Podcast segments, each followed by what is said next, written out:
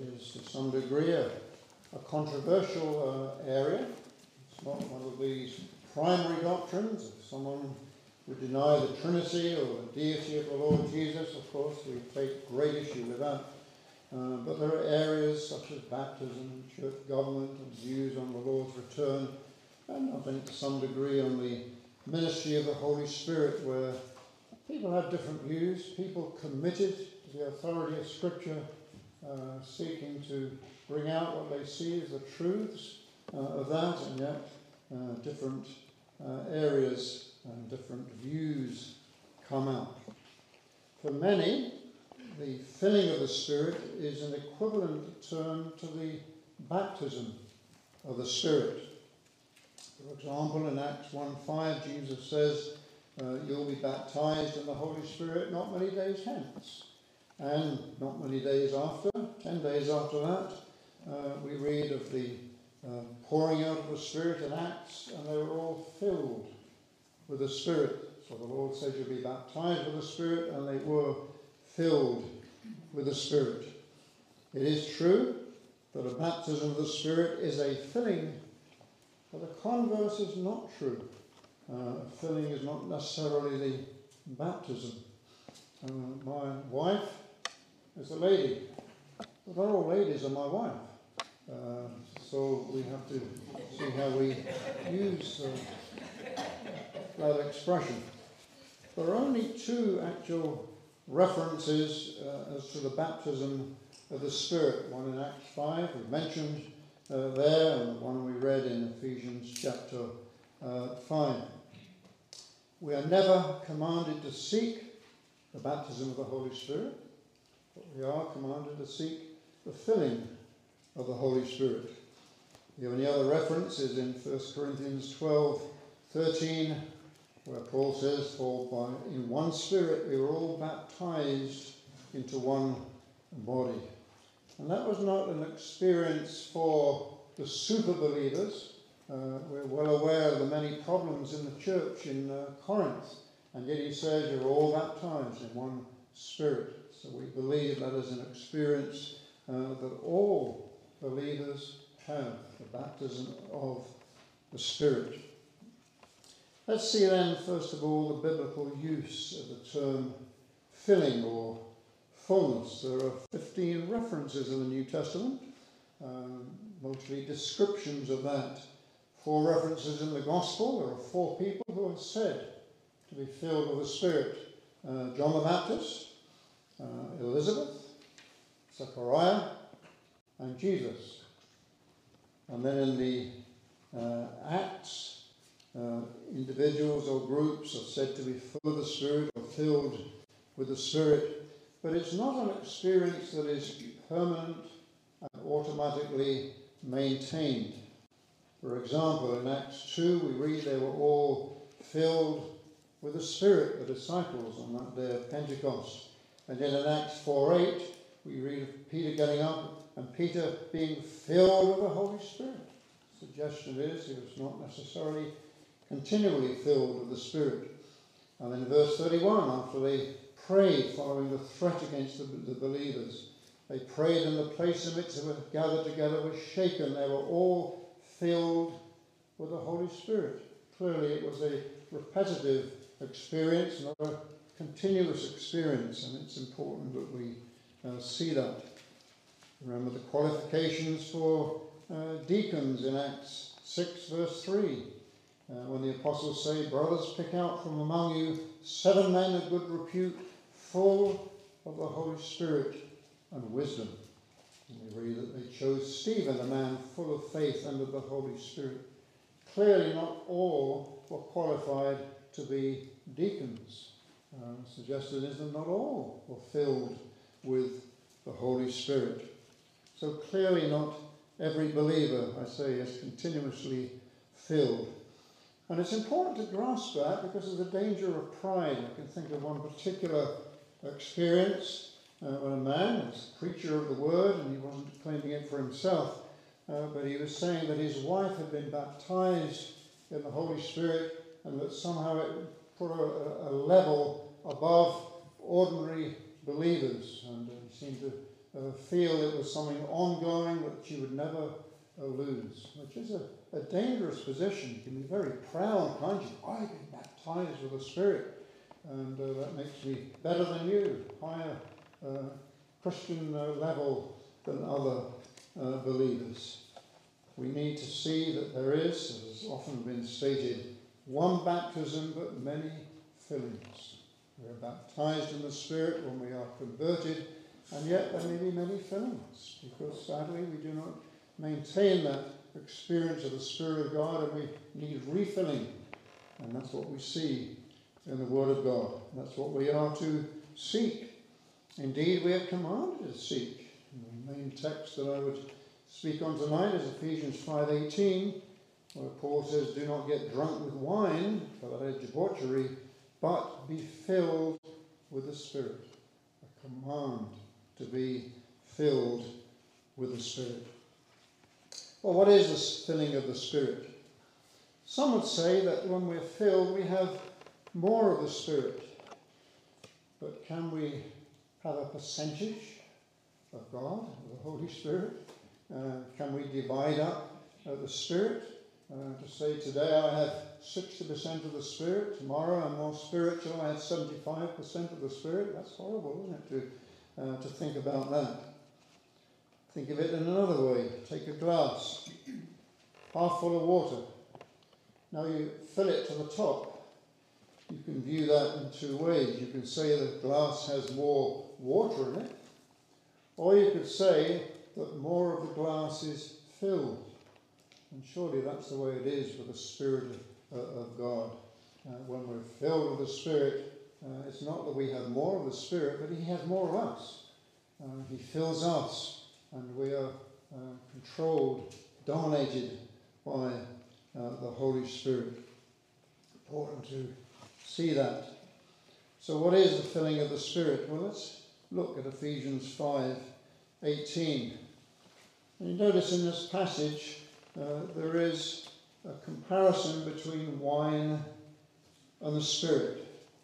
Uh, Verse 18 Do not get drunk with wine, that is debauchery, but be filled with the Spirit. I think the suggestion there, there is both a contrast and a parallel.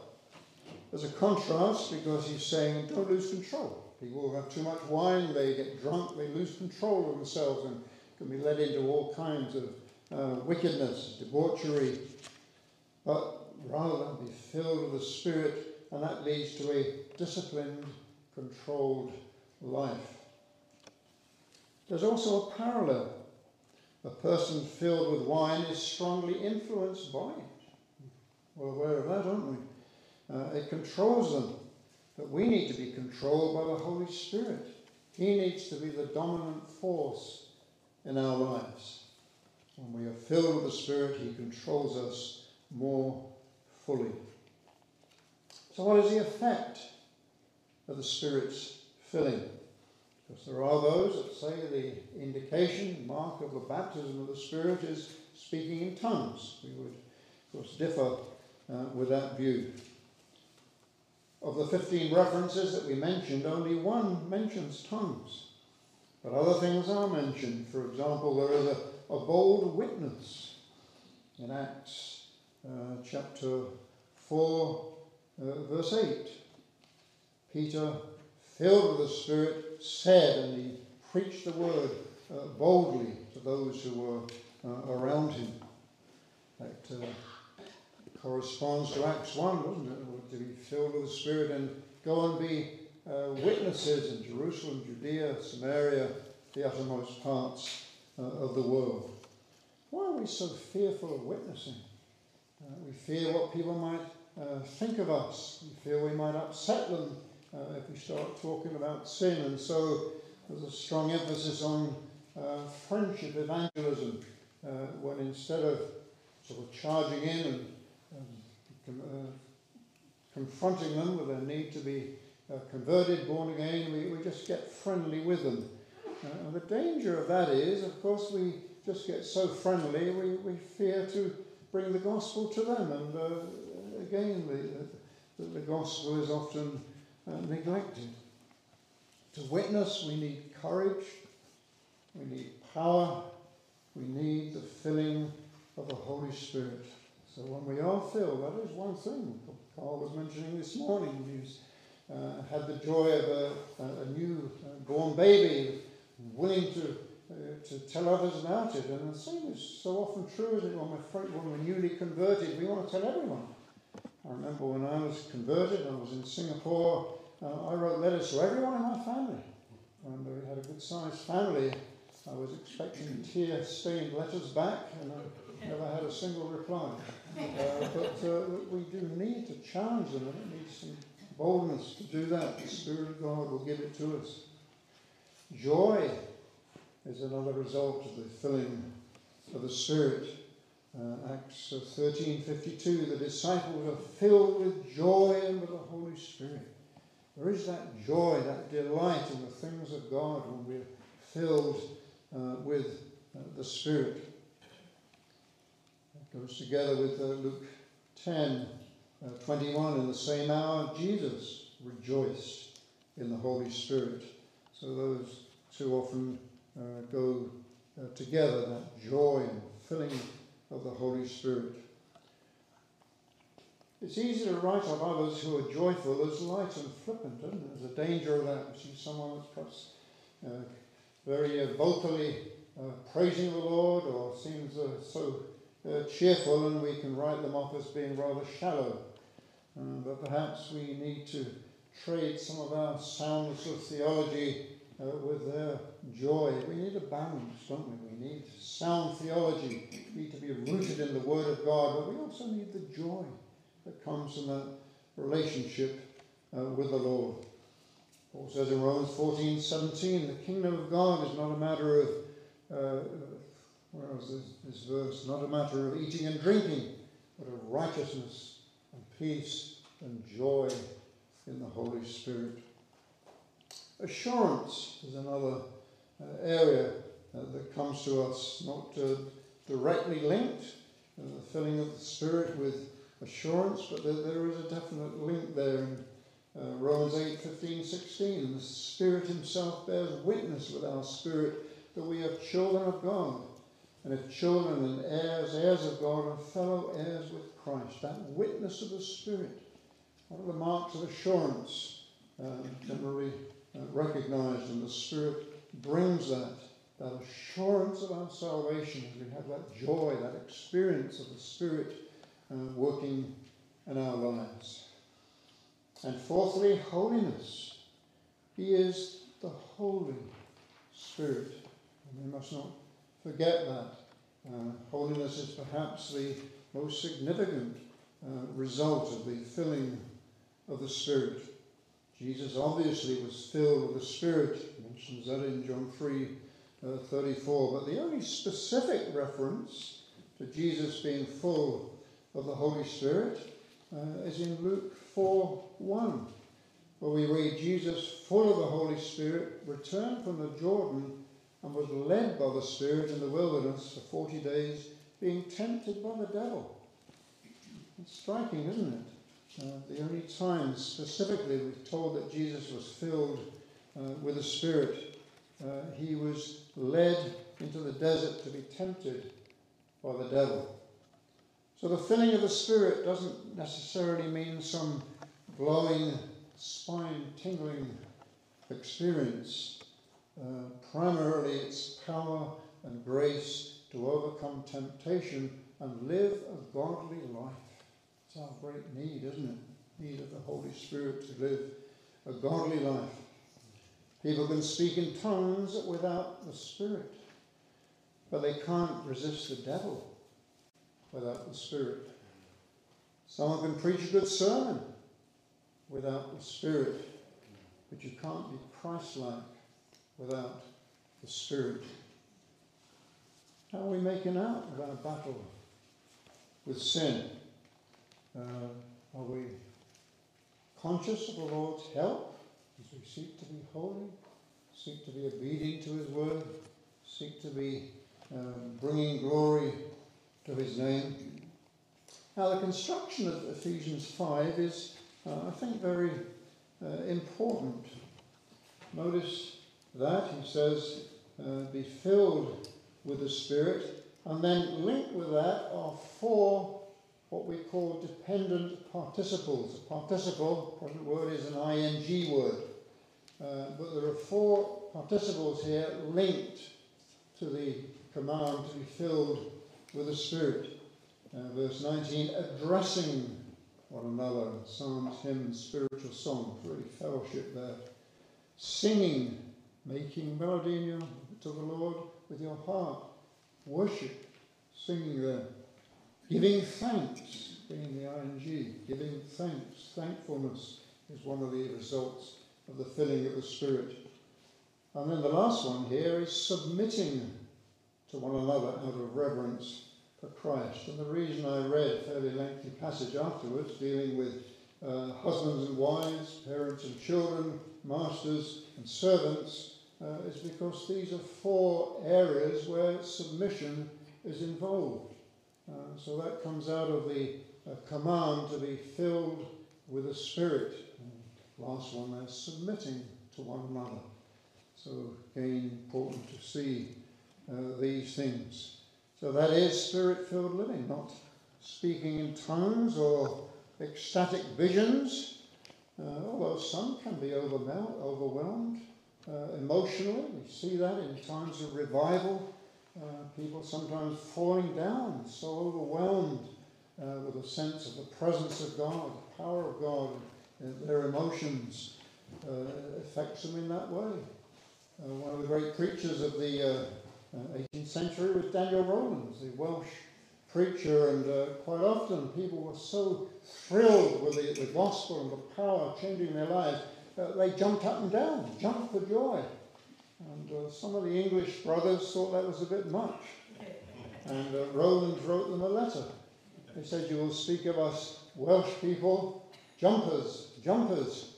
But I say to you, sleepers, sleepers. and there's a contrast between the English and uh, the Welsh. So sometimes uh, the filling of the Spirit does bring emotional uh, responses and even physical uh, responses. The main thing here is, is living in a right relationship with God and our fellow men. Well, third main point how can we experience the filling of the Spirit?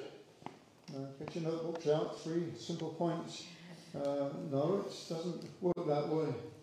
There's something very interesting here. In the Christian life, the filling of the Spirit is obviously very important. We need it for effective witness, for joy, for holiness. We need the Spirit's power. Now, that being so, you might expect the Apostle Paul and the other apostles to really labour that point in every epistle the need to be filled with the Spirit. But how many times do you get that exhortation? Just once. Now, does that mean it's not as important as I'm trying to be uh, trying to make out, or, or is it that the apostle says the same thing in different ways? And I believe that is uh, the case. Another point we might make here is that we are inclined to link the filling of the Spirit with revival. And there's a real danger, and certainly some areas of the church, especially in England, uh, we've seen that. Uh, revival is a sovereign work of God. We can't produce it, so all we have to do is pray. We can do nothing more than pray. And perhaps there is a little uh, more that we can do. The filling of the Spirit is our responsibility. This uh, verse here, be filled with the Spirit, is an imperative. He's not even saying, pray to be filled with the Spirit. He's saying, be filled with the Spirit. It's an imperative there, and it's a present continuous. Keep on being filled with the Spirit. And I do believe there are several equivalent terms uh, to this. Uh, let me suggest them just fairly quickly. Romans 8:13. If you live according to the flesh, you will die. But if by the Spirit you put to death the deeds of the body, you will live. So it doesn't actually refer there to the filling of the Spirit, but by the Spirit. We need to mortify sin, put to death the deeds of the body. Romans 12, 1 and 2. The Spirit's not mentioned here, but really it's the essential thing that he's looking for. I appeal to you, brothers, by the mercies of God, to present your bodies as a living sacrifice, holy and acceptable to God, which is your spiritual worship. It amounts to the same thing, that yieldedness to the Lord. Second or First Corinthians 7 1, since we have these promises, let us cleanse ourselves from every defilement of body and spirit bringing holiness to completion in the fear of God. Again in Galatians 5, verse 16, I say, walk by the Spirit, and you will not gratify the desires of the flesh. And of course, we're familiar with the passage in verses 22 to 25. The fruit of the Spirit is love, joy, peace, patience, kindness, goodness, faithfulness, gentleness, self control. Against such things there is no law. And those who belong to Christ Jesus have crucified the flesh with its passions and desires. If we live by the Spirit, let us all keep in, also keep in step with the Spirit. So there are these and, and many more uh, verses that we could uh, bring out that really amount to the, uh, the same thing. It's a matter of walking closely to the Lord, obeying Him, being devoted, being yielded, and all these things only come about by the Spirit of God. Really, everything in our lives of value is brought about by the Spirit of God.